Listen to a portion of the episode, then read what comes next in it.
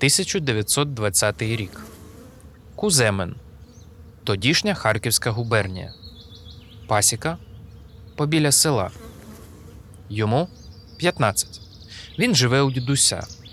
Дідусеві вже 92 роки, і він має одну руку. Під старою липою посеред пасіки вісить ікона Зосима і Саватія, покровителі пасічників, причетні до заснування Соловецького монастиря. Онукам здається, що дід дуже схожий на святих з образка. Одного дня, надвечір, прийшли озброєні люди, говорили чужою мовою. Схопили діда і одного з його синів, дядька пацана, який разом з іншими онуками дивився на жах, що коївся просто перед ними. Озброєні, штрикали чоловіків штиками, допитували, стріляли в лежачі скривавлені тіла з пістолів, сміялися. Діда замордували, бо він мав 40 десятин і був проти комуни. Дядька вбили за те, що за кілька років до того був вояком Національної армії Української Народної Республіки. Інший син діда ще один дядько пацана тоді втік. Та згодом його заарештували і відправили в табір на Соловки. А потім додали ще 10 років, і він там загинув. Того ж 1920 року Соловецький монастир, заснований покровителями бджільництва, пограбовано і перетворено на концтабір. Попід липою, під іконою святих, все забризкане кров'ю. Образ цей стоятиме перед очима хлопчини все життя. Мене шість років, і вийде друком його перший вірш, підписаний новим псевдонімом, який вже знатимуть всі. Його ім'я Іван Багряний.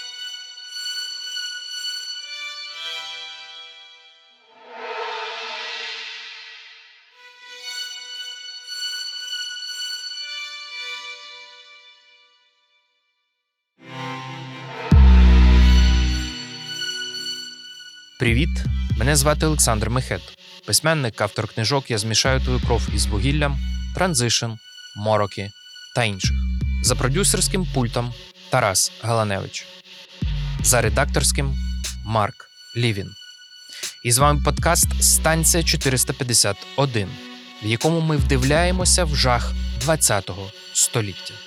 Це проект The Village Україна, що виходить за підтримки Загорій Foundation. Наш другий сезон про великі історії української літератури, письменники та письменниці, чиї твори ми зазвичай називаємо з-поміж улюблених, і якими пишаємося. Цей сезон особистий. Час від часу я звертатимусь із запитаннями до свого батька. Його звати Павло Мехет.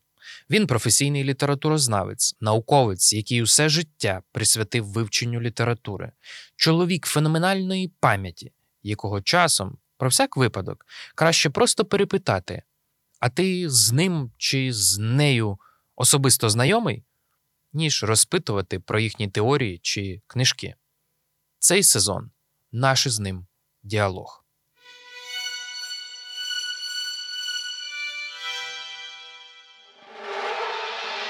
Іван Лозов'яга або у зросійщеному варіанті Лозов'ягін.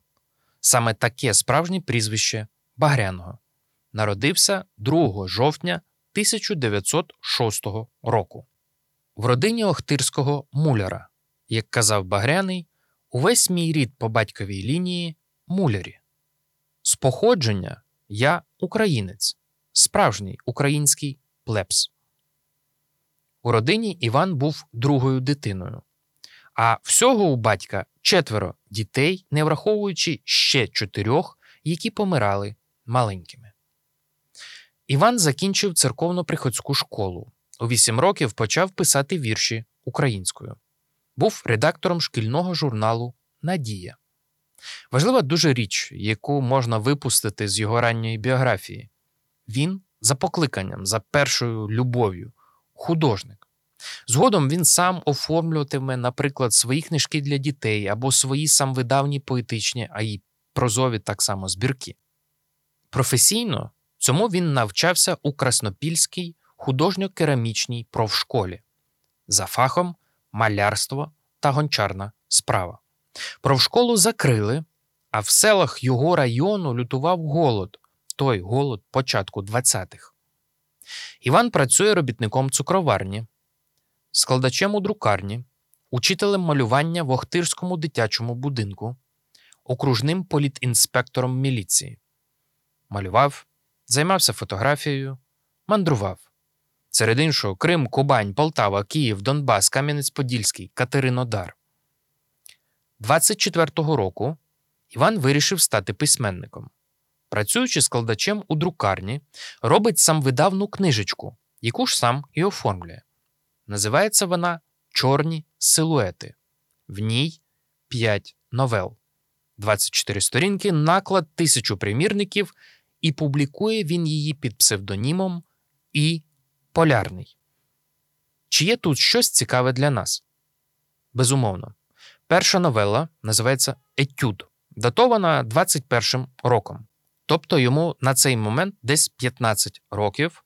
Ну і оповідання, очевидно, написано через рік після вбивства діда і дядька.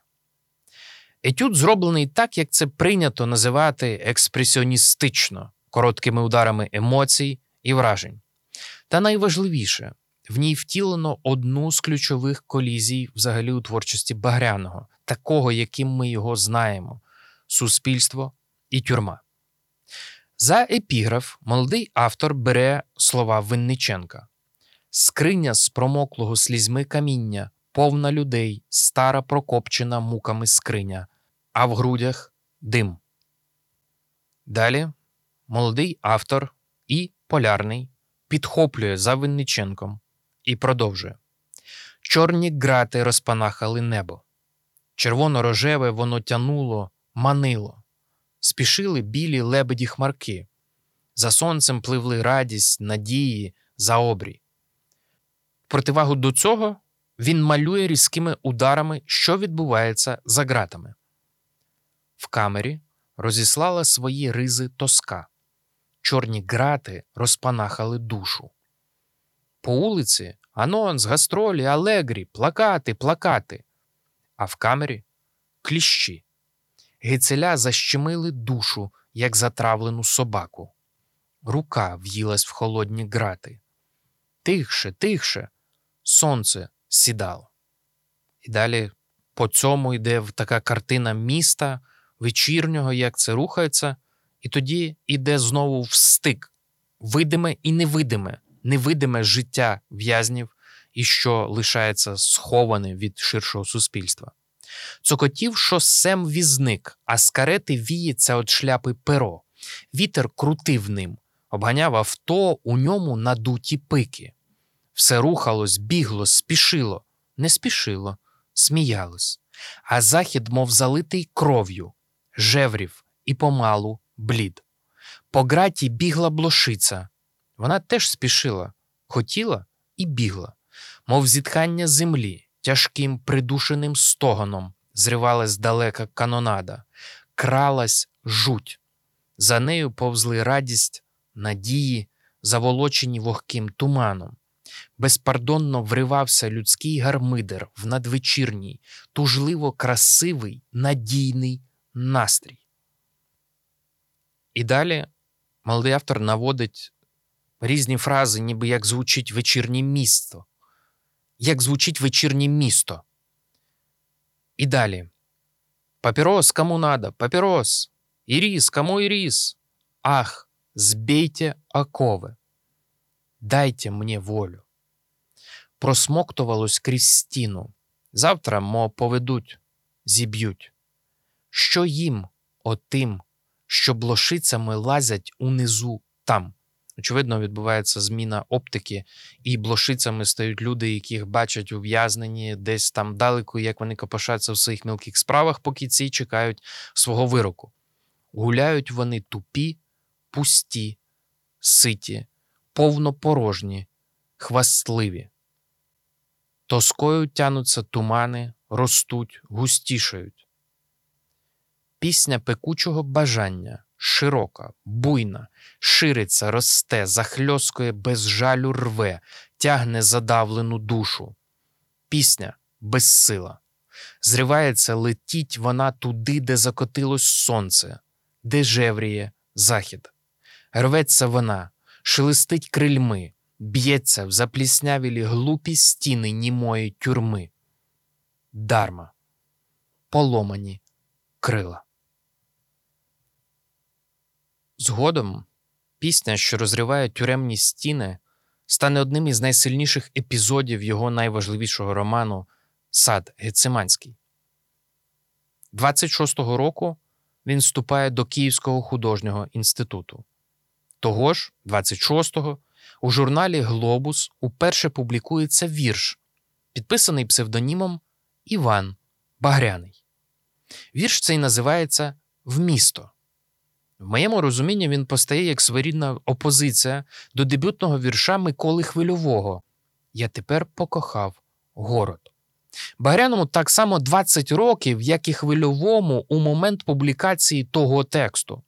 І якщо ліричний герой хвильового повністю переймається новою для себе стихією міста, то герой Багряного, навпаки, не може прийняти урбаністичного велетня. Давайте почитаємо. Іван Багряний в місто. Тіні сині, коні ковані, сталевая даль. Здрастуй, велетень закований в долинову сталь. Я звідтіль, де сонце капа стріх, і золотить дні, і мітингують горобці під сміх в ожередах снів, де чорнозем сонно дихає, день зеркалить став, степ розлігся, ліг і кліпає, і стерню нап'яв. Я з далеких сел калинових, з степових ночей йду на прощу до джерел нових, до нових людей. Місто крекче, місто кривиться, шум антени звів, на панелі сонце дивиться з павутини днів. А нудьга біжить трамваями, визира в вікно, пацани обдерті зграями, бережуть кіно. День обріг розкроїв щелепи, втерся шклом вітрин, деренчить нервовий велетень, трусе зойки стін. Дим з околиць чорним вороном, то сталева даль, на бульвар з кармінним гонором, напина вуаль. Став на брук чужим потворищем. Хто прийме поклон? Чужина минає зборищем, наче сизий сон. Тут пропустим, пропустим, закінчується. Під чавунним литим черепом бухне світ землі. День обріг розкроїв щелепи, губи кров спили. Голова, як камень хилиться, миготять стовпи. На панелі сонце дивиться, кличе у степи.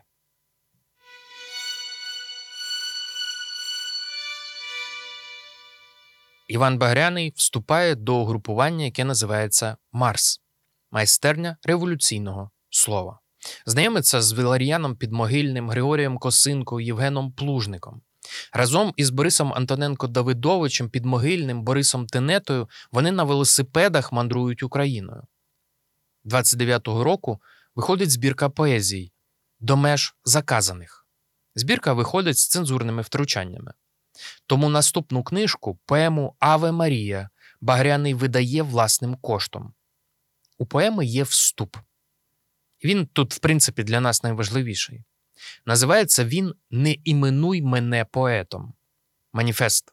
Виклик. Слова, після яких життя не може бути таким, як дотепер. Багряний починає з присвяти. Всім бунтарям і протестантам, всім, хто родився рабом і не хоче бути ним, всім скривдженим і зборканим, і своїй бідній матері, крик свого серця присвячую. Очевидно, якщо ти називаєш свій текст криком, це налаштовує уже на сприйняття.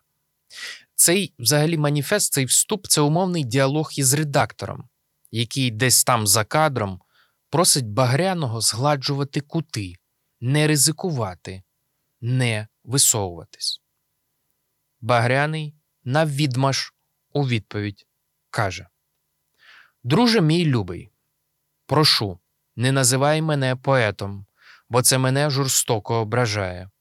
Не іменуй мене поетом, друже мій, бо поети нині це категорія злочинців, до якої я не належав і не хочу належати.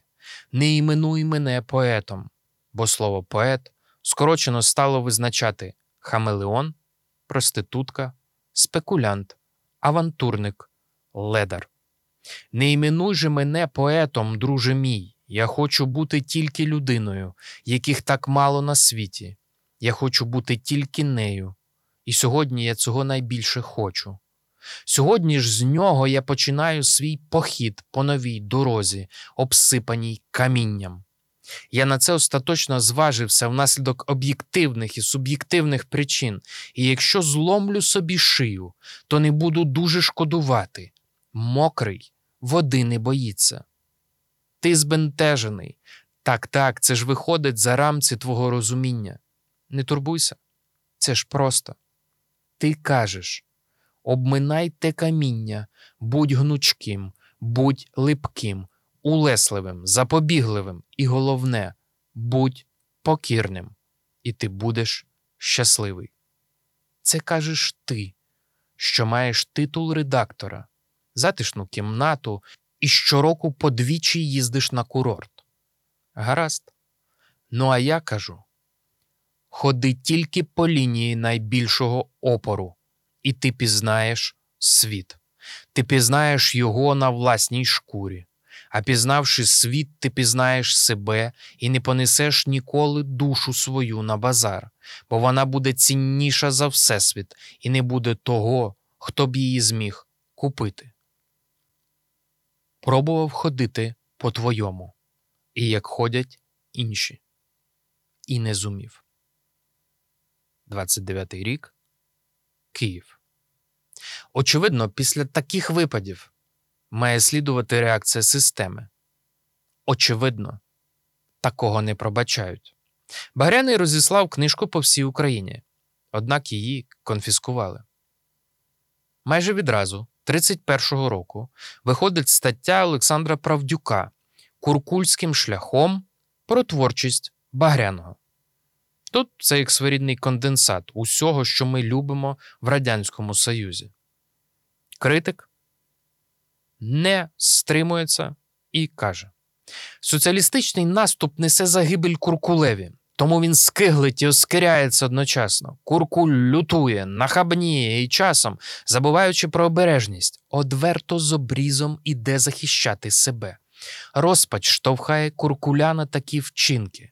Такий своїм характером є й виступ Багряного в його Аве Марія.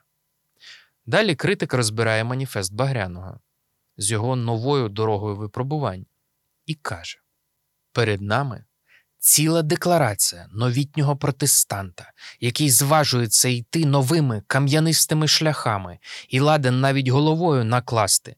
Чи ба який звитяжець? Цікаво тільки знати, за чиї інтереси. Очевидно, не пролетарські. Ладно, давайте цю маячню, що мала такі складні наслідки, прокрутимо вже до самого кінця. До висновків, товариші, до трибуналу. І тут критика вже не спинити.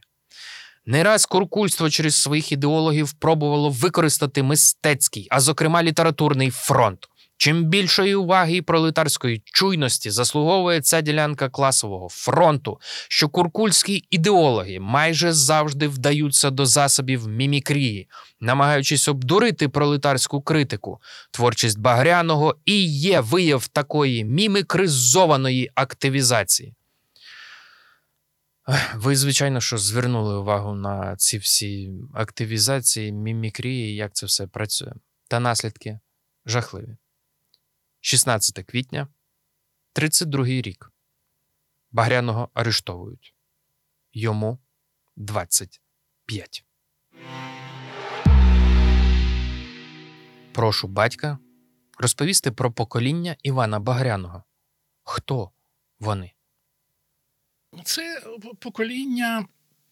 Власне, 20-го століття можна сказати, е, яке пройшло через усі е, апокаліптичні, жахливі просто е, події Першої світової війни, Другої світової е, війни. Це покоління е, того ж Ремарка, Хемінгуея, Фолкнера.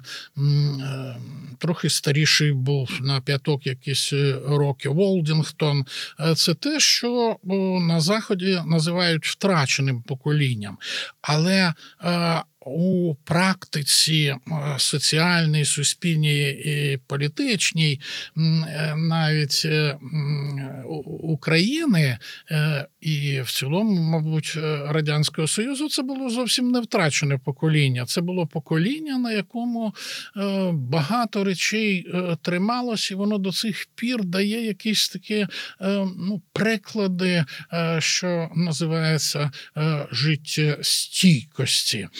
Е, Якщо перебрати, наприклад, події біографії е, Багряного, е, е, географію його життя від цієї Охтерки до Сполучених Штатів Америки до, до останніх років життя, то власне мапа з Європи е, і Євразії, е, так би мовити, е, може бути заповнена. Один із персонажів у розгромі каже у Багряного: наше покоління виросло в таку епоху і в такій потрясаючій велетенській трагедії, акаліптичній трагедії. Першої у вселюдській історії, яку не кожен і не зразом здібен охопити розумом. Е, Ось ці е, слова теж відбивають е, якесь відчуття цього, цього покоління. І не дивлячись на ці випробування, якісь, е, якісь е, дивовижна така е, тяжіння до творчості. Здається, про Багряний розповідає про перші львівські враження і розповідає про те, як він записував тигроловів. Власне, він виносив цей задум. Е, це покоління якраз е, ми пам'ятаємо е, розповіді Солженіцина, як він все запам'ятовував, потім відтворював. І тут він е, розповідає дивовижну історію, як він е, день і ніч писав, перериваючись тільки на якийсь там е, е, на короткий, е, на короткий час, як, як охоплювало його ось оцей е, це творче устремління. Він нарешті ніби виривався із життя, із потоку життя, із якихось цих випробувань диких і, і, і, і, нелюдські, нелюдських, щоб вхопитись, коли йому дали е, чистий папір ем, е, і е, олівець, то він не міг відірватися і, здається, за десь за, за два тижні відтворив цей, цей роман. Ось оце виживання. В будь-яких за будь-яких умов. Е, Причому цікаво, як в одному е, із е, записів знаходить Шугай запис Багряного. Візьміть все, що я створив за все моє життя. Прогляньте уважно і скажіть, чи можна все це було створити з брудною душею? Ні. Для цього була придатна лише чиста душа. Я мав чисту душу. За чистоту її я боровся з усіх сил, сил і в найтяжчих ситуаціях, бо завжди був переконаний свято, що з брудною душею жити взагалі не можна. Ось так я характерно для свого покоління зійшов на пафос.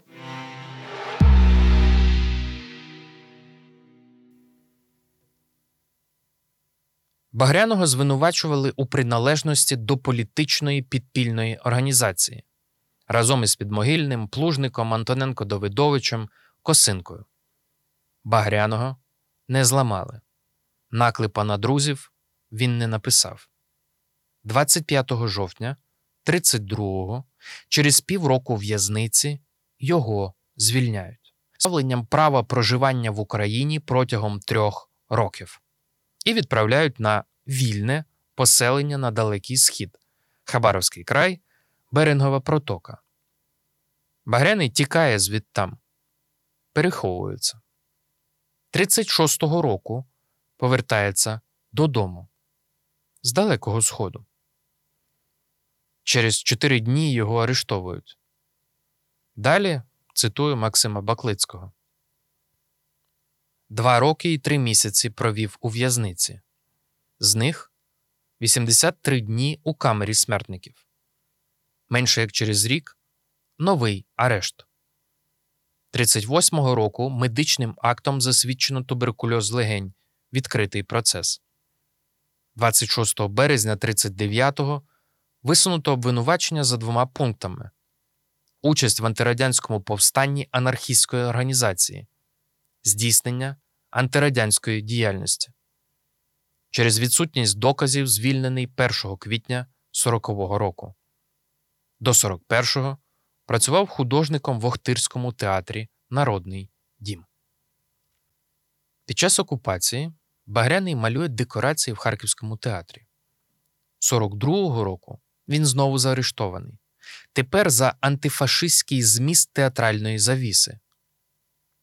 Два місяці він проводить у тюрмі. Зрештою, втікає на захід України, переховується від нацистів у Моршині і пише там свій перший роман Тигролови.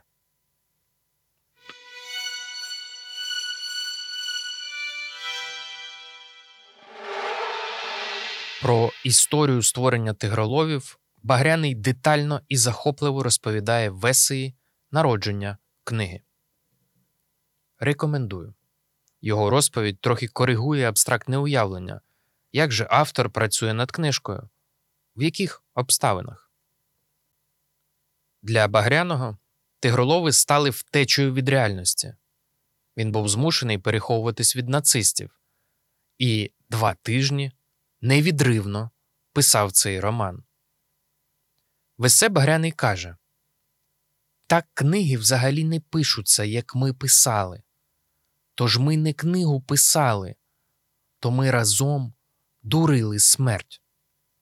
І такий підхід до книжки, і такий, очевидно, бекграунд витворюють дещо іншу оптику. І там, де редакторською рукою хотілося б скоротити мандрівку Григорія Многогрішного, раптом розумієш, що насправді то декорації, медитація, стан потоку, самонавіювання, як не назви це виговорювання, але воно потрібне, воно важливіше письменнику, ніж тобі. Хоч, зрештою, це все одно дуже читацька книжка. На початку есе Багряний згадує слова Юрія Яновського Я мрію про таку письменницьку удачу написати таку книгу, щоб її читали всі, і щоб навіть пастухи носили її в торбі з хлібом. Тигролови така книжка Багряного. І якщо ви її ще не читали, прошу, прочитайте просто перші два розділи Дракон і Світ на колесах. Далі вже такого саспенсу не буде, але перші два розділи блискучі у своїй силі. Але тут так само, як і в ранньому оповіданні Етюд, лунає пісня етапованих в'язнів, пісня, що б'ється як птах у домовині, лунає у напхом напханими людьми у вагонах потягу Й.С., тобто Йосип Сталін. А потяг цей реве диявольським реготом. І у пізніших творах ця пісня, цей шурхіт крил птаха в домовині теж відлунюватиме. І ще одне. Наприкінці другого розділу з'являється монолог, який у суттєво розширеному варіанті згодом з'явиться і в романі Сад Гециманський. Певно, програмна річ для Багряного. Певно, одні з найсильніших рядків, які він написав.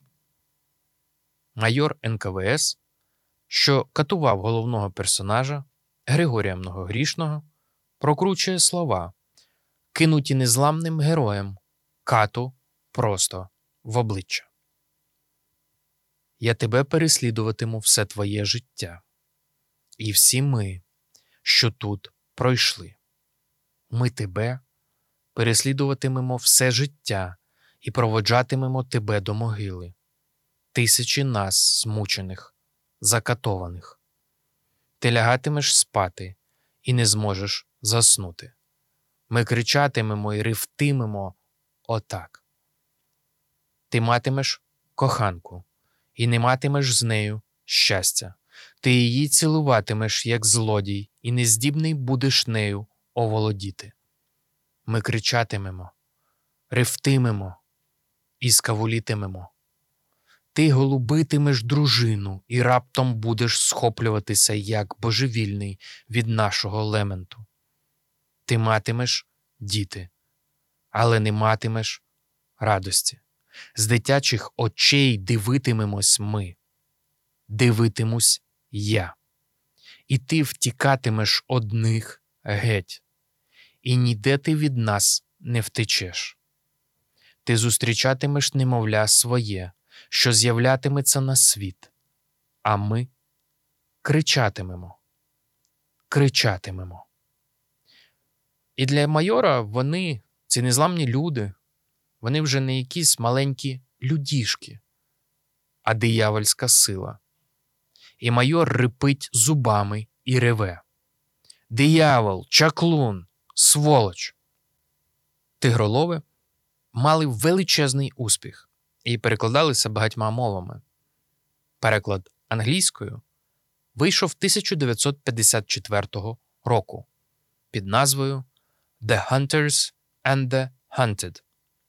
Переклад здійснив Юрій Луцький, літературознавець, критик, видавець.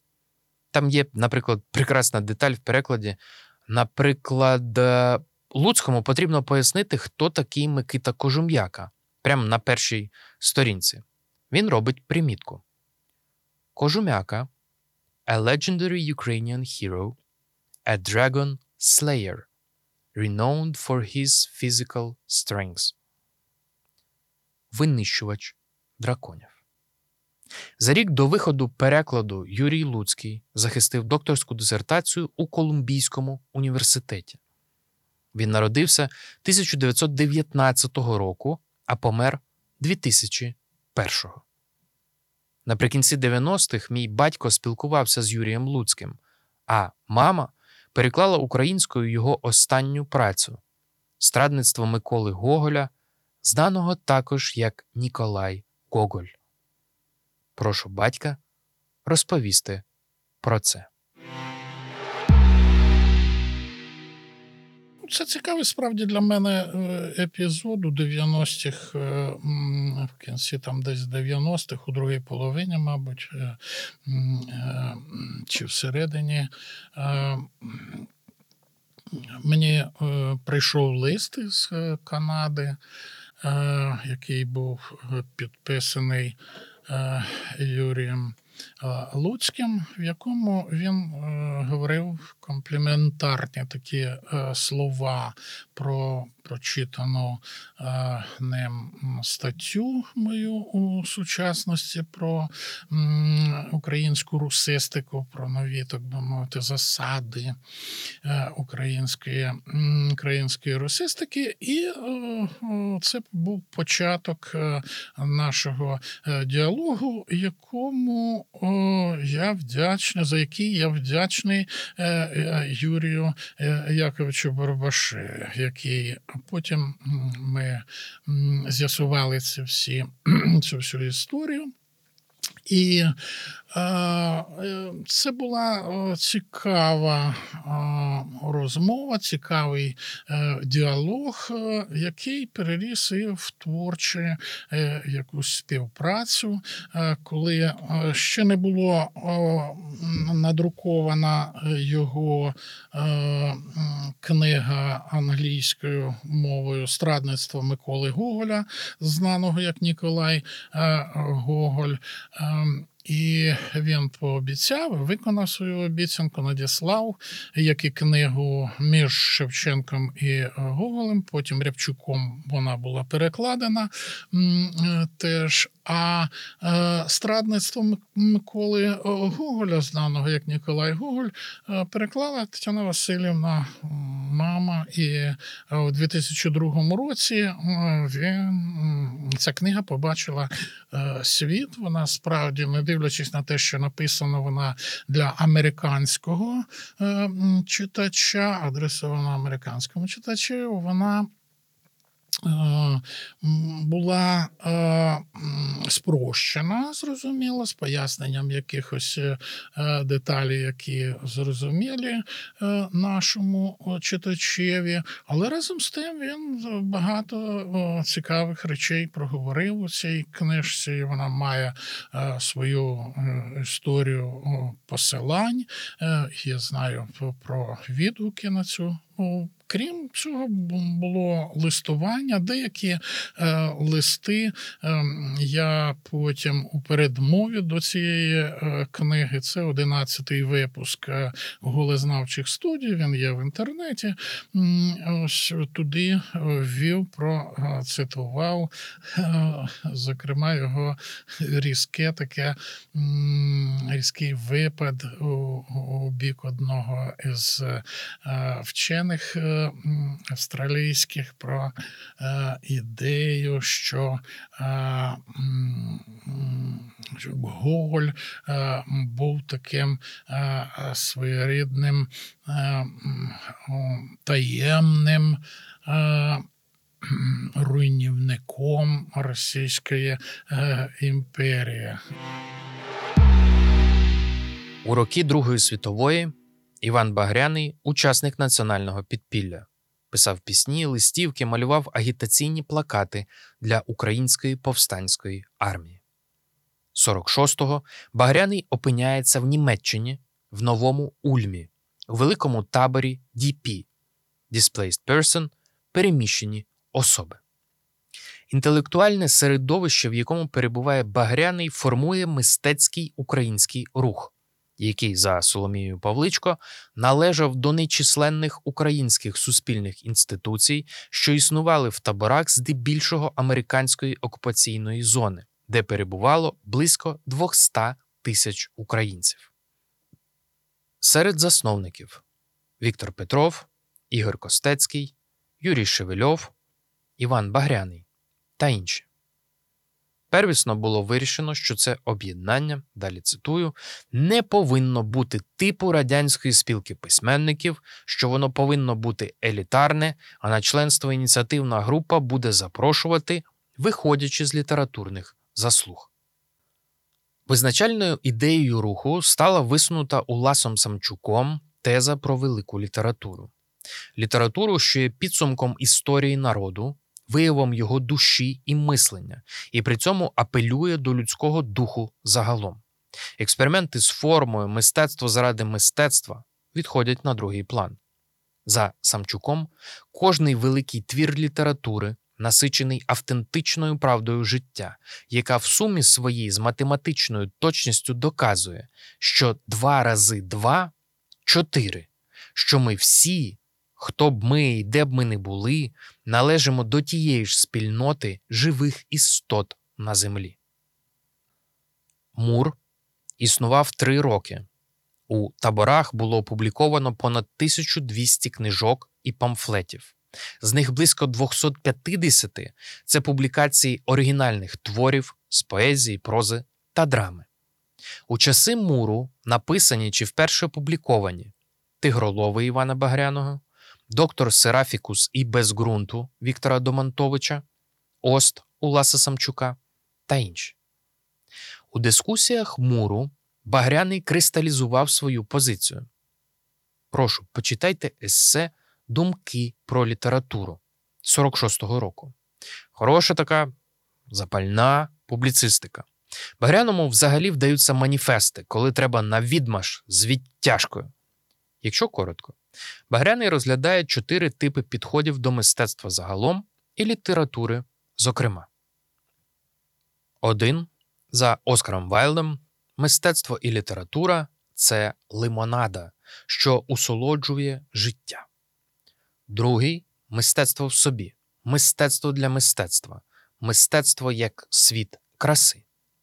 Третій підхід мистецтво покликане об'єктивно і безсторонньо відображувати дійсність, фіксувати життя, не ставлячи собі більше ніякої мети. Ну і нарешті четвертий підхід слово як зброя, мова меч. Література і мистецтво це зброя в боротьбі одиниць і цілих народів за своє ствердження, за своє закріплення на цьому світі і за володіння здобутим. Очевидно, Багряний після передмови до Ави Марії, після таборів і наклепів, він же не міг розглядати якийсь інший варіант, крім мистецтва як зброя. І наприкінці Багрянових думок про літературу починає проступати одна з хиб такого мистецтва, наснаженого пафосом і вогнем боротьби. Дуже тонка тут межа між влучно поціленими стрілами і виваленою кип'ячою смолою, яка розлітається довкруж. Проблема Багряного, про яку ми ще поговоримо, і ширше проблема такої публіцистики в тому, що тут дуже мало місця може бути іронії і тонкій роботі. Ну, добре, наведу кілька прикінцевих абзаців. Література покликана виконувати і гартувати людей, окрилювати їх, озброювати в ім'я творчого життя, боротьби і цвітіння, бувши сама вислідом творчого процесу, вислідом росту і цвітіння, а до могили люди й самі дорогу знайдуть. Тож, коли в тебе є болячка, заліпи її пластером і мовчи, а не кричи про це на весь світ. Коли ти душевно хворий, то йди до лікаря, а не виходь на площі і не юродствуй, притягаючи до себе увагу всього світу. Кому це потрібно? Коли ти злий на весь світ за свої невдачі, то не пиши на цю тему віршів, бо це злочин так мститись на неповинних людях, змушуючи їх читати свою розлиту жовч. Коли дійшов до розпучливого висновку, що все суєта суєт, і крім цього не маєш нічого більше сказати, то візьми мотузку і повісься. Або мовчи, робись кооператором чи адвокатом, але не пиши на цю тему віршів, бо все одно, читаючи цю мудрість, відомо вже на протязі тисячоліть, дуже мало хто добровільно вкоротив собі віку, а значить, і дуже мало хто поставився з повагою до цих істин.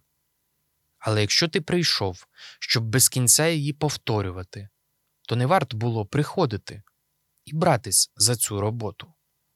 До цієї істини кожен доходить сам, коли доживає до старечого маразму. Не приспішуйте ж цього і не нагадуйте про це, як оса, не вкорочуйте людям віку. Коли ви любите жіночі стегна і думаєте, що поетично і страшенно важливо про це всім знати, то помиляєтесь. Ржіть собі, але не в літературі. Але того ж 1946 року був опублікований інший надзвичайно важливий і сильний публіцистичний виступ Багряного. Чому я не хочу вертатись до СССР? Річ ця настільки вибухова, що й дотепер може суттєво повпливати на психіку, перейняту ностальгією за радянським. До всього, це ще і просто майстерно зроблений текст, без таких перебільшень, як попередні, які я цитував.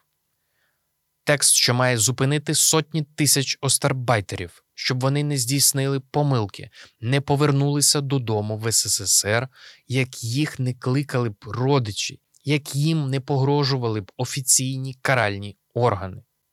Починається цей виступ настановою, попередженням, маніфестом у маніфесті. Я вернусь до своєї вітчизни з мільйонами своїх братів і сестер, що перебувають тут, в Європі, і там, по сибірських концтаборах, тоді, коли тоталітарна кривава більшовицька система буде знесена так, як і гітлерівська, коли НКВС піде вслід за гестапо, коли червоний російський фашизм щезне так, як щез фашизм німецький. І далі Багряний говорить голосом покоління, голос мільйонів життєвих доль, що стоять за ним. Я один із тих сотень тисяч людей українців, що не хочуть вертатися додому під більшовизм, дивуючи тим цілий світ. Я є українець, робітник з походження, маю 35 років, уроджений на Полтавщині, тепер це Сумщина. Зараз живу без сталого житла, вічній нужді, никаючи як бездомний пес по Європі, утікаючи перед репатріаційними комісіями з СРСР, що хочуть повернути мене на родину. Я не хочу вертатись на ту родину. Нас тут сотні тисяч таких, що не хочуть вертатись. Нас беруть із застосуванням зброї, але ми чинимо скажений опір. Ми воліємо вмерти тут, на чужині, але не вертатись на ту родину. Я беру це слово в лапки, як слово, наповнене для нас страшним змістом, як слово чуже, з таким незрівнянним цинізмом, нав'язуване нам радянською пропагандою. Більшовики зробили для ста національностей єдину совітську родину і нав'язують її силою, цю страшну тюрму народів, звану СРСР. Вони її величають родина і ганяються за нами по цілому світу, щоб на аркані потягти нас на ту родину. При одній думці, що вони таки спіймають і повернуть, в мене сивіє волосся, і вожу з собою дозу ціаністого калію, як останній засіб самозахисту перед сталінським соціалізмом, перед тою родиною. Для європейців і для громадян всіх частин світу, крім СРСР, дивно і незрозуміло, як то може людина утікати від своєї вітчизни і не хотіти вертатися на неї. То, мабуть, величезні злочинці, що бояться кари за великі гріхи перед своєю вітчизною. Я не тільки не є злочинцем супроти своєї вітчизни, а навпаки, я витерпів за нею третину свого життя по радянських тюрмах і концтаборах ще до війни. Вона мені сниться щоночі, і все ж я не хочу нині вертатись до неї. Чому? Бо там більшовизм. Багряний б'є факт за фактом, етап за етапом. Тут він розповідає про спогад з дитинства, як закатували його 92-річного однорукого дідуся і дядька. Тут він розповідає про колективізацію, про голод, про винищення цілого покоління митців, покоління його друзів і товаришів. Тут Багряний наводить обидві формули, що стануть рефренами роману Сад Гециманський. В СССР людей хватит, і нечего церемоніться. І друга ліпше поламати ребра сотні невинних, як пропустити одного винного. Багряний закінчує цей блискучий виступ приміткою, приміткою, що знову стане доленосною. Посилаючи це до публікації в світ, я свідомий того, що в разі появи цього листа в пресі більшовики руками НКВД замордують решту моєї рідні, якщо там ще хтось живий. Одначе я прошу його видрукувати і підписати повним ім'ям. Все, що я мав до страчення, вже стратив. Івану Багряному 35 років. Запитую батька про остарбайтерів у нашій родині, про німецький полон мого діда. Нашу родину теж торкнулося це питання. Е, Два мільйони е, українців, е, різні статистичні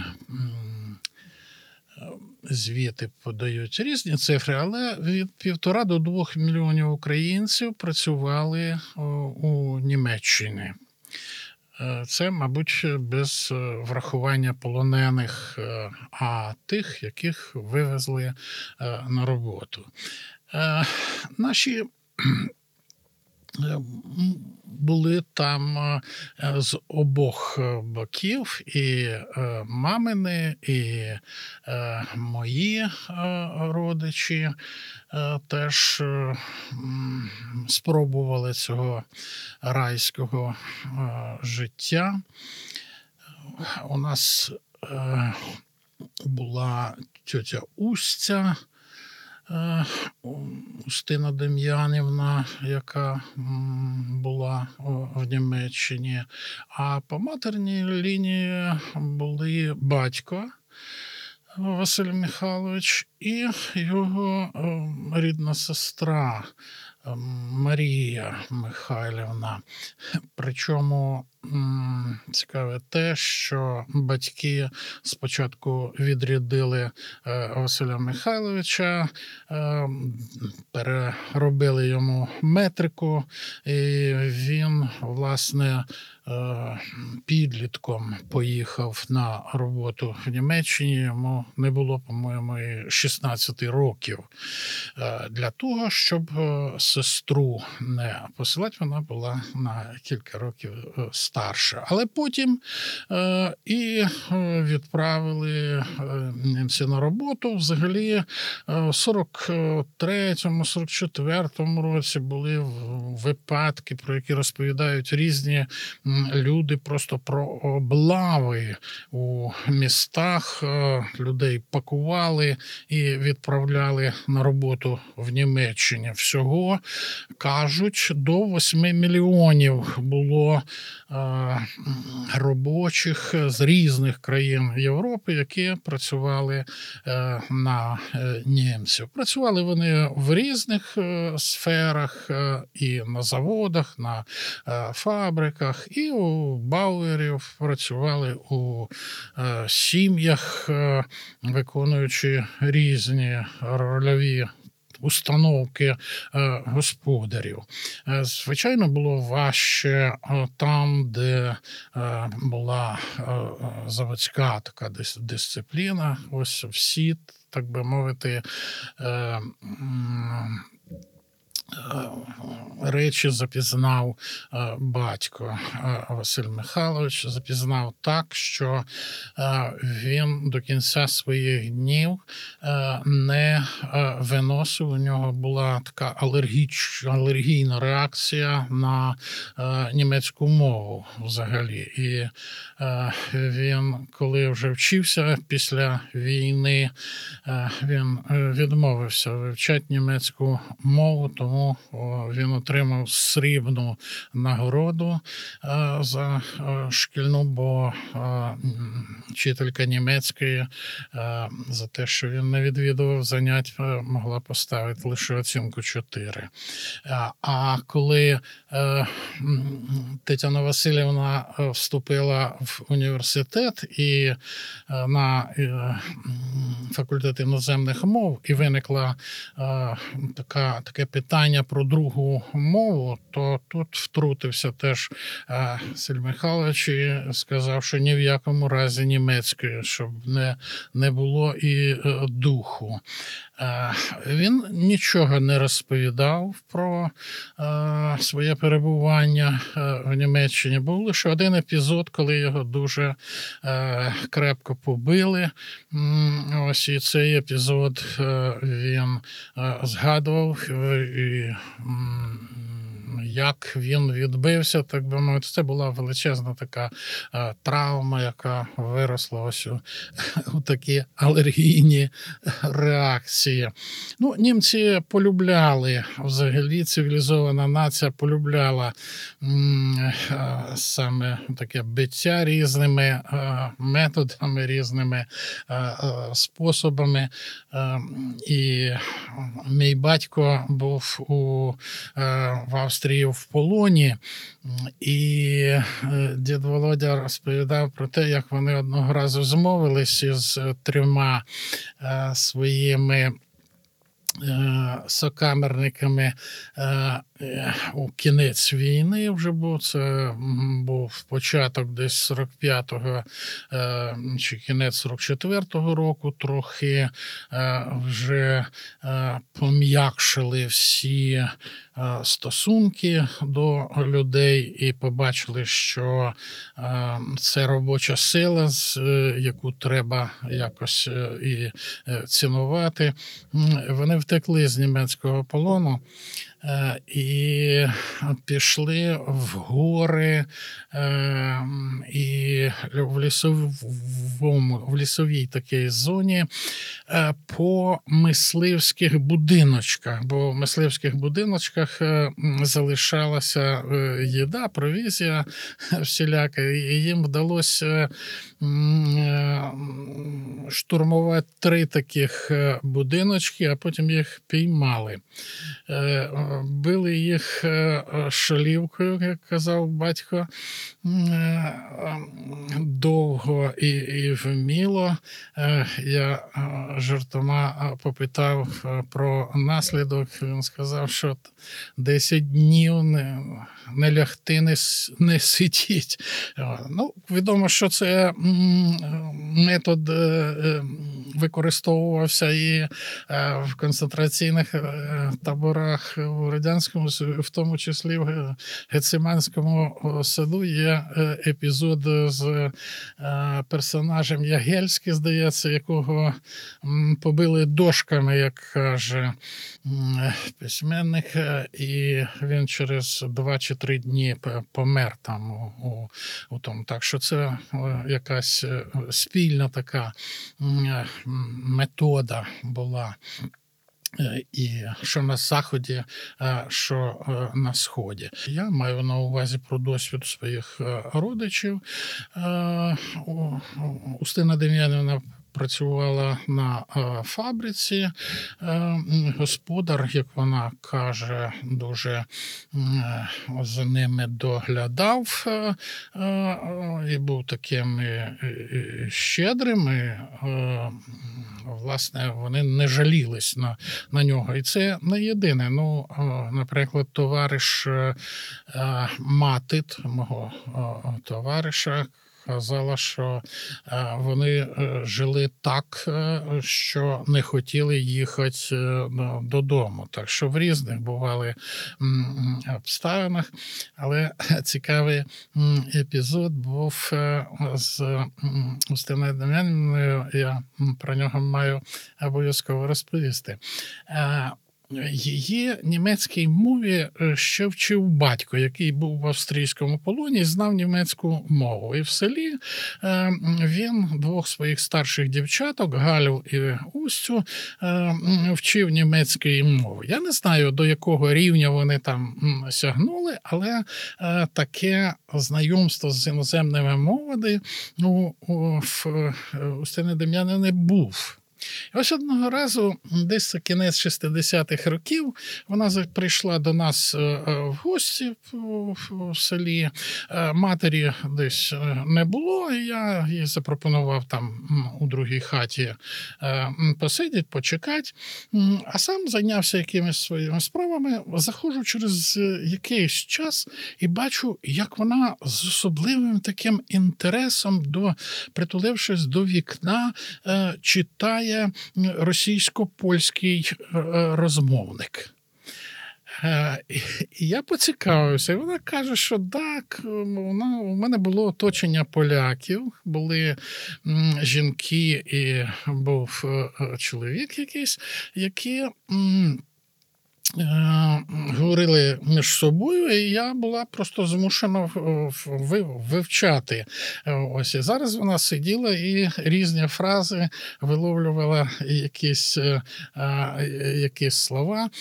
Мало того, якось ми говорили з її дочкою, так вона розповідала про це, і дочка запам'ятала із цієї всієї історії про поляків одне польське слово е, всеєдно. Е, Тобто. Коли ми кажемо про пам'ять і про її е, якесь побутування серед людей, то мені видалось щось таке символічне в цьому епізоді, що від якогось довгого, тривалого спілкування з різними людьми у другому поколінні залишається е, лише одне слово. Е, все єдно, як, як пам'ять про м, е, ті е, всі події, процеси м, побутування, яке м, мало місце. Багато і навчились люди, які були е, в Німеччині. Було е, дуже це непросте існування. Говорять про е, те, що 100 тисяч людей е, були. е, е, Померли е, з різних причин, з різних обставин із е, українців. Жахливі речі розказують про ем, те, е, як е, народжували дітей, як роз'єднували дітей, як е, е, дітей е, доводили до е, смертельного, бо вони могли зіпсувати е, расову е, е, якусь е, картину е, е, загальну. Але разом з тим люди ж завжди е, знаходять у будь-яких обставинах, у будь-яких ситуаціях е, якийсь позитив. І ось те, що і остарбайтери. І потім солдати, які пройшли Польщу, Німеччину, Угорщину, Румунію і, і повернулись е, е, назад. Сталін добре знав е, історію. І, він знав, що, скажімо, декабристи були результатом походу на Париж козаків. І те ж саме трапилось і з, у цей історичний історичний момент в 45-му, е, о, в 46-му році, в 45-й закінчилась війна, в 46-му році була постанова ЦК про боротьбу із е, е, тлятворним влиянням Заходу, е, яка потім перейшла у боротьбу проти аполітизму, там ось і так далі. Але це величезні такі сталінські компанії, які е, е, були спрямовані на те, щоб е, витравити всяку думку, всякий спогад про Німеччину. Ось хоч кажу, що він думаю, що залишив слід, бо і батько, який мій він був в Польщі, був в Австрії, був у, Угорщині, е, м, часто згадував е, якісь е, е, звичаї, якісь, якісь зроблені е, цікаві е, речі, е, як е, жили е, сільське населення в цих е, країнах. Е, Так що це е, теж так відлунювало. Говоримо про великі історії разом із Загорій Foundation.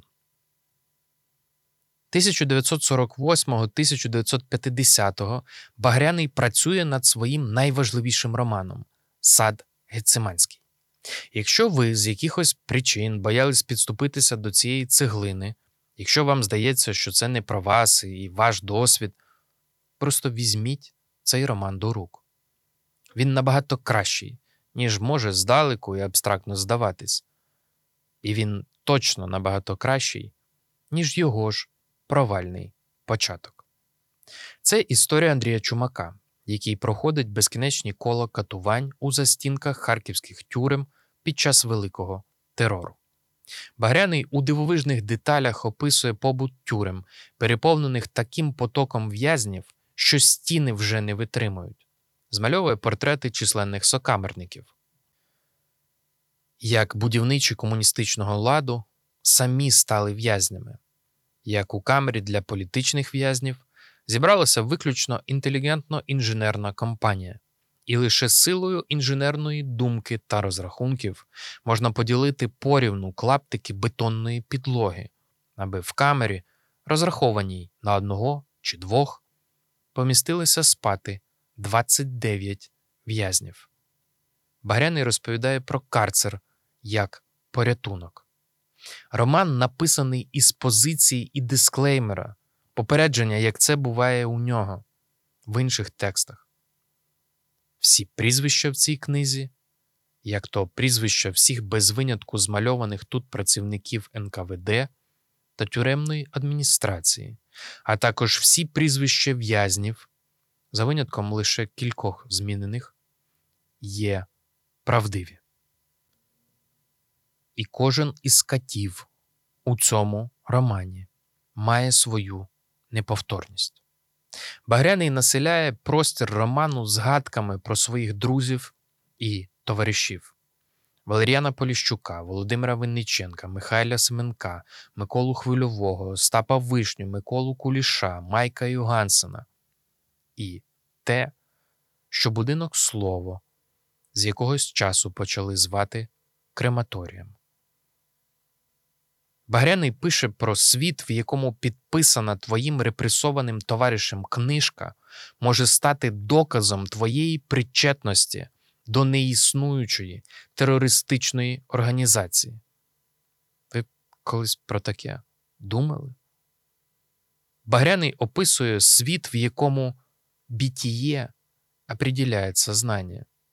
Багряний описує світ, в якому Людина це найвеличніша з усіх істот. Людина це найнещасніша з усіх істот. Людина найпідліша з усіх істот. І часто всі ці три твердження сходяться в одній людині. Багряний пише про світ, в якому сатаніє це найчастіше слово для пояснення людських взаємин. Тут є багато улюбленого багрянівського прийому пісня як зброя. Але тепер це може бути, крім народної пісні, це може бути також інтернаціонал, який тепер стає зброєю оберненою на катів. Тут є дивна з позиції дня сьогоднішнього розповідь про ідеологічного вегетаріанця, який до останнього, до самої смерті тримався своїх вегетаріанських переконань. Тут є історія про те, як із кримінального поступово людина стає політичною. Багряний не жаліє фарб і деталей, аби створювати об'ємні образи катів і своїх побратимів по нещастю. Але, здається, йому дещо бракує засобів для створення об'ємного головного героя Андрія Чумака. Складно робити живим притчеву, христологічну постать, що випиває чашу людських гріхів і жорстокості сповна, і роками перепроживає останню ніч гециманського саду і роздумує, хто ж той Юда, що здав мене? Але як можна шукати Юду в країні, де все стало Юдаленд? І чумак здається, лишається непізнаним святим, що пройшов усі випробування, вібравши біль мільйонів, але так і лишився непізнаним. Багряному важливо, аби в його героях було відчуття перерваного польоту. Вони буквально можуть бути авіаторами, ну або інженерами з польотом думки. Читаючи Багряного, вас не полишатиме відчуття, що у нього завжди йдеться про якусь невпинну мандрівку, постійне блукання. Остап Тарнавський говорить у контексті творчості Багряного про Одіссею людини над прірвою і пояснює: вся глибина трагедії Багрянівського Одіссея в тому, що він не пробивається чужими шляхами і незнаними морями, але таки на своїй рідній землі змагається за своє право, що є його правдою. Він опинився у безвихідному становищі, в моторошному царстві смерті, таки у своєму домі. Тарнавський наводить також слова самого Багряного, який каже: його герої не казкові, не міфічні, не супергероїчні. Натомість, далі Багряний, це звичайно собі сіренька в лахміття вдягнена, заштовхана, стероризована, отака собі мізерна людина ХХ століття, слабенька і змучена, непоказна і нічим не опанцирована, поставлена, одначе долею проти найбільших страхіть і почвар, які будь-коли існували під сонцем. Сірий, буденний і негероїчний на вигляд, немовби зацькована тваринка, лише з гарячим буремним серцем, з уперто зціпленими зубами, з очима запаленими вогнем великої, нездійсненної мрії. І герої Багряного з їхнім запаленим вогнем великої нездійсненної мрії стають загрозою для представників системи, ставлять під сумнів вже існуючий лад. Скажу відверто, сад Гециманський справив на мене справді велике враження, і я ще хочу розібрати два епізоди. Перший це розширений монолог, знайомий нам уже за тигроловами. Давайте його послухаємо. Це Андрій Чумак каже в обличчя слідчому НКВС, який намагається з нього добути несправедливе зізнання. Дивіться ж мені в лице. Дивіться в лице. Ви нас розчавите, але самі ви ніколи не матимете щастя. Ми вас переслідуватимемо все життя. Ви закохаєтесь, але ми кричатимемо і скавулітимемо, і отруємо вам щастя. Ви слухатимете шепіт коханої і не чутимете його, бо ми кричатимем і ревтимем, як паротяг, заглушаючи для вас цілий світ і голос коханої. Ви обійматимете своє щастя, але не зможете ним оволодіти. Ми кричатимем і витимем, і ви проклянете той час і годину. Ви одружитесь, але втічете з шлюбного ложа, бо ми обступимо вас. Мільйони й тьми нас, замордованих, скривавлених, і ревтимем так, що ви не здібні будете прикласти уст і напитись з келиха любові. Ви матимете дітей, але уникатимете їх, бо з їхніх очей дивитимемось ми своїми закривавленими зіницями, а в їхньому радісному лементі вчуватиметься вам наш рев, наш цей несамовитий крик. Ви чуєте? Отак от, отак от, ми все життя ревтимемо, переслідуючи вас, і світ потьмариться вам. Ви втратите радість отцівства і радість подружжя, і навіть материнську любов ми отруємо вам. Ви слухатимете матір і цуратиметесь її, бо її очима дивитиметься на вас, безліч наших матерів, а її голосом говоритиме їхня довічна скорбота, а в її сльозах отсвічуватиметься наша кров. А коли ви схочете шукати затишку в материнській ласці, ви не матимете її. Ми кричатимемо, ревітимемо і скавулітимемо. Багряний дає голос в'язню, дає голоси в'язням, у яких було забрано право і можливість говорити за себе, говорити своє. Багряний карбує і випльовує в обличчя системі біль, харкотиння і кров відбитих легень і поламаних ребер. Другий епізод зовсім інший за настроєм. Давайте почитаємо.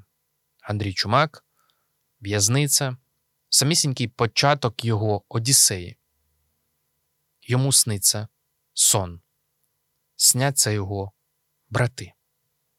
Багряний пише Ясний весняний день. Білі метелики літають у сонячному сяйві і сідають на вороний полиск грязюки, що, як смола, вкриває дно висохлої величезної калюжі посеред вулиці. Білі метелики на чорній емалі. Склавши крильця, вони сідають рядочками і кубками. Багато їх, мов би пелюстки квітів на чорнім лакові грязюки. Ті метелики, ловлячи, вовтузяться вони. Чотири манюнькі брати, як манюнькі мурини. Вони накривають метеликів картузиками, а чи долонями, обережно вибирають їх, щоб не покалічити, і радісно зносять їх у прекрасний, спеціально збудований пишний палац з блакитного, червоного, жовтого, білого шкла збудований тут же недалеко в зеленій канаві, серед ромашок, калачиків, кульбаб та подорожника. То чудесний, дивний палац. Впущені туди метелики стають з білих кольоровими і, напевно, гарно там бавляться. А в них у мисливців очі сяють від щастя й радості. То нічого, що всі вони сп'ять до маківки, вимощені грязюкою нагадують муринчат. То нічого. Але ті метелики, напевно, щасливі в таким дивнім, у таким пишнім палаці. Хай вони трішки там поживуть, відпочинуть, побавляться. А тоді їх будуть випускати на волю, щоб літали собі на сонечку. І от їх випускають. Боже, Боже, який жаль! Не всі метелики літають. Деякі позбивали собі крильця в пишному палаці і вже не можуть літати, а деякі зовсім мертві. Тоді чотирьох братів огортає жалоба. Вони несуть хорих назад до калюжі і садовлять їх на чорну емаль, щоб вони там оживали, а мертвих хоронять. Вони їх хоронять, сповнені глибокого і щирого смутку. Старший з них Микола. Вирізає ножиком з трісочок гарненькі хрестики, а тоді вони копають ямки і ховають кожного метелика окремо, роблять над ними могилки, втикають хрестики і садять у головах ромашки. Цей епізод важливий у кількох вимірах. По-перше, політ. Перерваний політ втрачених можливостей. По-друге, Багряний бере образ максимальної крихкості краси метеликів, їхньої тимчасовості, а також ніжності малих пацанів, які хоронять мертвих метеликів. По-третє, Багряний провалює можливість повернутися до цього образу і забуває про нього. Ну або ж свідомо відступає. Але мені в це слабо віриться, що це свідоме було замовчування. Бо тут приходить по четверте. Багряний до цього вже використовував такий образ у своїй поезії. Тобто образ цей послідовно важливий для нього. І в поезії символіку цих метеликів він проговорює просто в лоб. Текст називається Зграї метеликів. Зграї метеликів білих тануть в холодній воді, то пір'я своє розгубили, то лебеді. Високо вдалеч безмірно, білим крилом майорять, десь полетіли у вирій, десь на моря. Ось і минулося літо, поле і ліс, мов чужі, в полі берізка роздіта, снить на межі. В лісі не чути зозулі, в лісі не чути пісень. Марно за скарби минулі плачеться день. День погасає, як свічка, крадеться сутінь німа. з мертвим напудреним личком. Ось і зима. Прийде мороз і надіне хвилям жупан крижаний. З болем жаліти за літом будуть вони.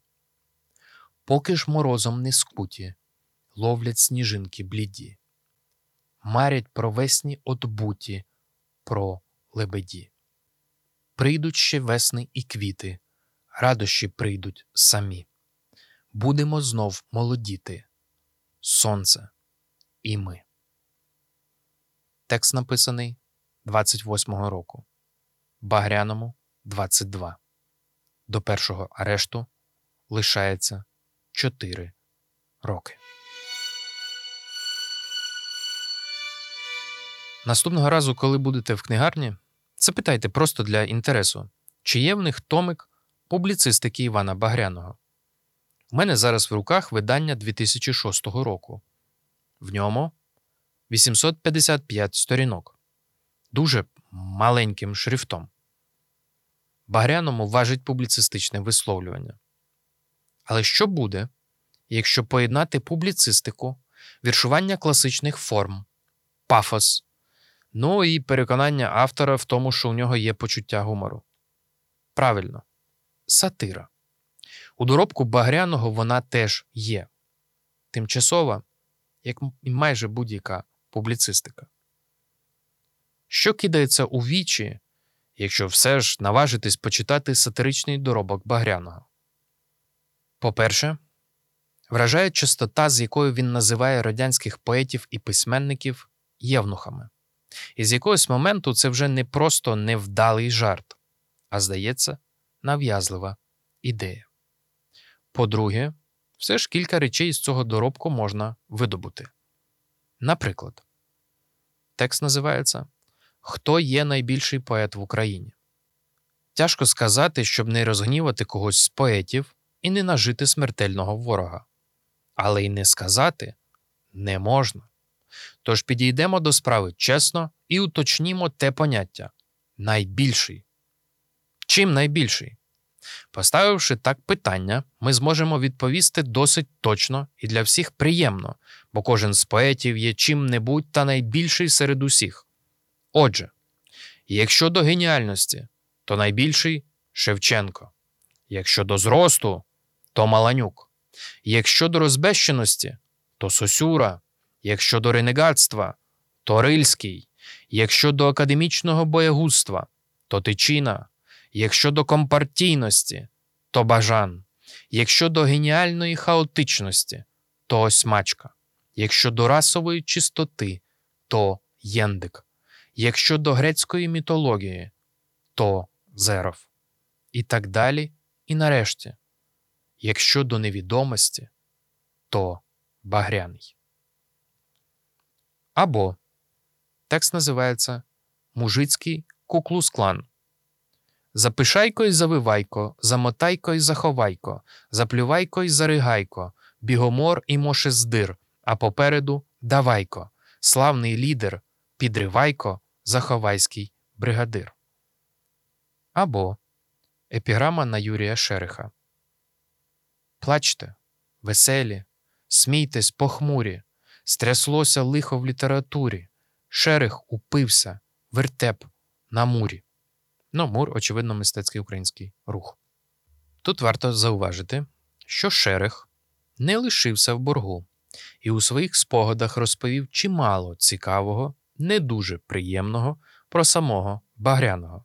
Наприклад, про його звичку носити не шкарпетки, а онучі, і розмотувати їх під час нарад муру. Ну і про інші запахи та звички Багряного та численні помилки неосвіченості в його творах теж добряче Шерих так пише. Ну і нашу найкоротшу в світі ретроспективу дивної сатири давайте закінчимо так: цитати в віршах, цитати в драмах, хаос в новелах, пшик в епіграмах.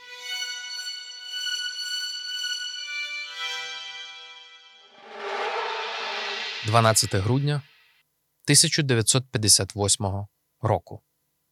Нью-Йорк. Публічна прес-конференція Івана Багряного. Американські журналісти розпитують його про Нобелівську премію для Бориса Пастернака, у чому Ахілесова п'ята большевизму, або ще таке.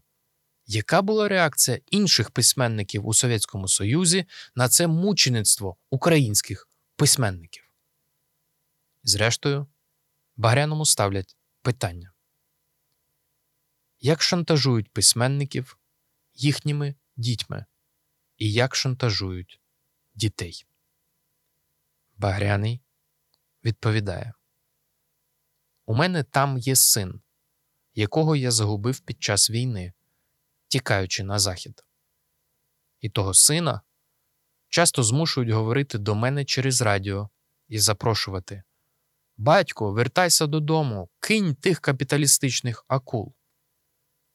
Я слухав сам кілька передач і відчував у голосі цієї молодої людини, яка має тепер 20 років, тремтіння страху, що свідчить, що його там шантажують і загрожують. Син мій називається Борис Багряний, і я спеціально тут про це говорю. Мною керує віра, що коли світ буде знати, то вони, може, не посміють сина тероризувати і переслідувати. Коли 2006 року відзначали 100-літній ювілей Багряного, почалися дискусії довкола того, чи достойний Багряний такої честі відзначати на національному рівні. Один із тих, хто був проти відзначення ювілею, син Багряного. 70-річний Борис Іванович Зосимов прожив усе життя в Охтирці. Журналістам він тоді казав: Улюблених творів Івана Багряного у мене немає, бо я їх не читав. Поглядів його не поділяю, не розумію, чому з ним так носяться. Я за національну Україну, а не за буржуазно націоналістичну, як проповідував Іван Багряний. На еміграції Багряний одружується вдруге. У нього другий син Нестор. Багряний тяжко хворіє. Наслідки таборів не дають забути про себе. Коли Багряний помирає, Нестору 13. Згодом, уже в дорослому віці, Нестор приїде в Україну і розповість. Мати після смерті батька відразу пішла працювати в дитячий будинок. Там перебували діти тих німців, предки яких ще за часи царизму опинилися на території Росії. У них усіх були німецькі прізвища Мюллер, Майер, але німецької мови вони не знали. Пенсія за віком у мами була мізерна, оскільки невеликий стаж роботи. Багряний помер 1963 року. Йому було 56 років. Збереглися його листи до маленького Нестора, сповнені ніжності. Так само у тих листах є й поетичні рядки. З поміж них особливий. Текст називається Інженер. Для мене це сукупність Багряного про літак, що вже не летить. Дарма поломані крила, як в його ранньому тексті. Одіссей, що вже нікуди не піде із цього пекла, на яке перетворився його власний дім. Інженер людських душ, душ, які вже зламались. Чумацький шлях, в якому цілий всесвіт біль. І лиш де-не-де проблиски зірок у цій темряві. Іван Багряний, інженер. Що це тату за літак? Що літає він не так? Що це тату за вояк? Що не ходить він ніяк? Що це тату за машина? Що не так у неї шина? Дайте кліщі й молотки, я направлю забавки. Стукав, грюкав, торохтів, все направив, як хотів. В літаку зламав пружину, У машині знищив шину, вояка ж ремонтував, руки й ноги поламав. І сумує він тепер, і стоїть як інженер. Забавки були, немає, і літак вже не літає, і машина не біжить, і вояк без ніг лежить.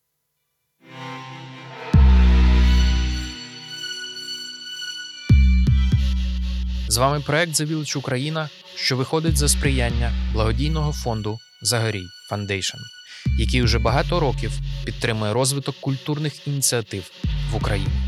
У підготовці до випуску використано статті та книжки за впорядкування Олександра Шугая, а також матеріали Максима Балаклицького, продюсер і композитор Тарас Галаневич, мій улюблений співведучий Павло Мехет, редактор Марк Лівін. Ставте лайки, оцінки в Apple Podcasts, підписуйтесь на нас, лишайте коментарі. Мене звати Олександр Мехет. Це був подкаст Станція 451. Ми рятуємо прізвища співробітників НКВС від забуття.